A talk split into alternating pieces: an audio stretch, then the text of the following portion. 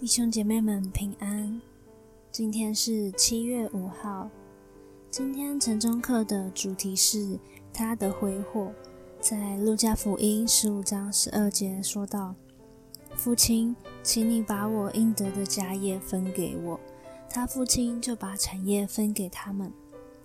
一位大臣走进国王，请求道：“国王啊，我女儿要出嫁了，可是我没有钱办婚礼。陛下。”您能帮我支付这些费用吗？王问道。你需要多少钱？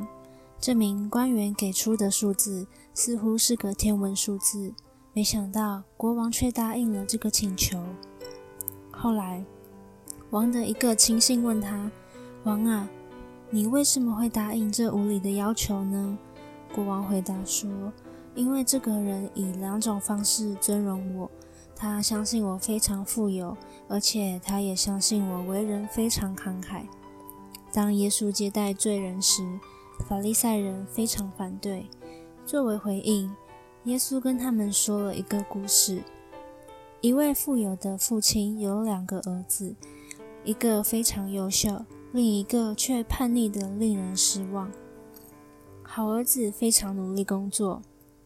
坏儿子却成天梦想着离家出走。他既不在乎农务，也不关心需要收割的庄稼。他蛮横地要求马上就继承他爸爸的遗产，这无疑是对父亲极大的侮辱。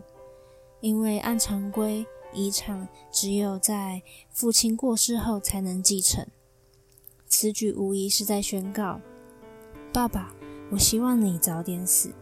然而，这位父亲表现出惊人的耐心和慷慨，他完全无视这种侮辱，就把产业分给他们。故事中的父亲代表的正是我们的上帝，因此，我们从故事一开始就得知，我们的上帝是极其富有和慷慨的。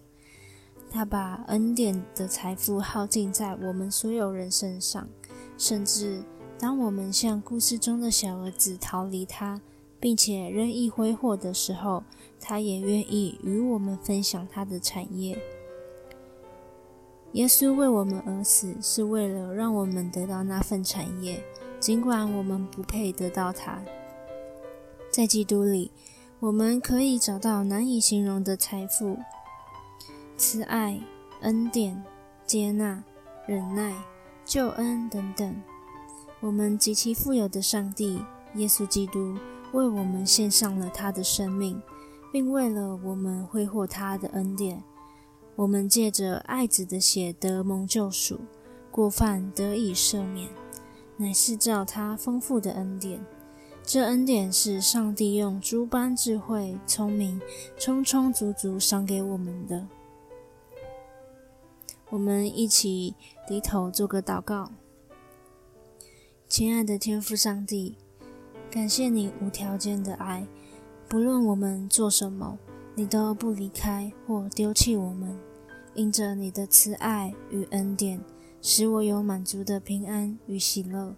求主差遣天使与我们同在，保守今天一天都有你的带领。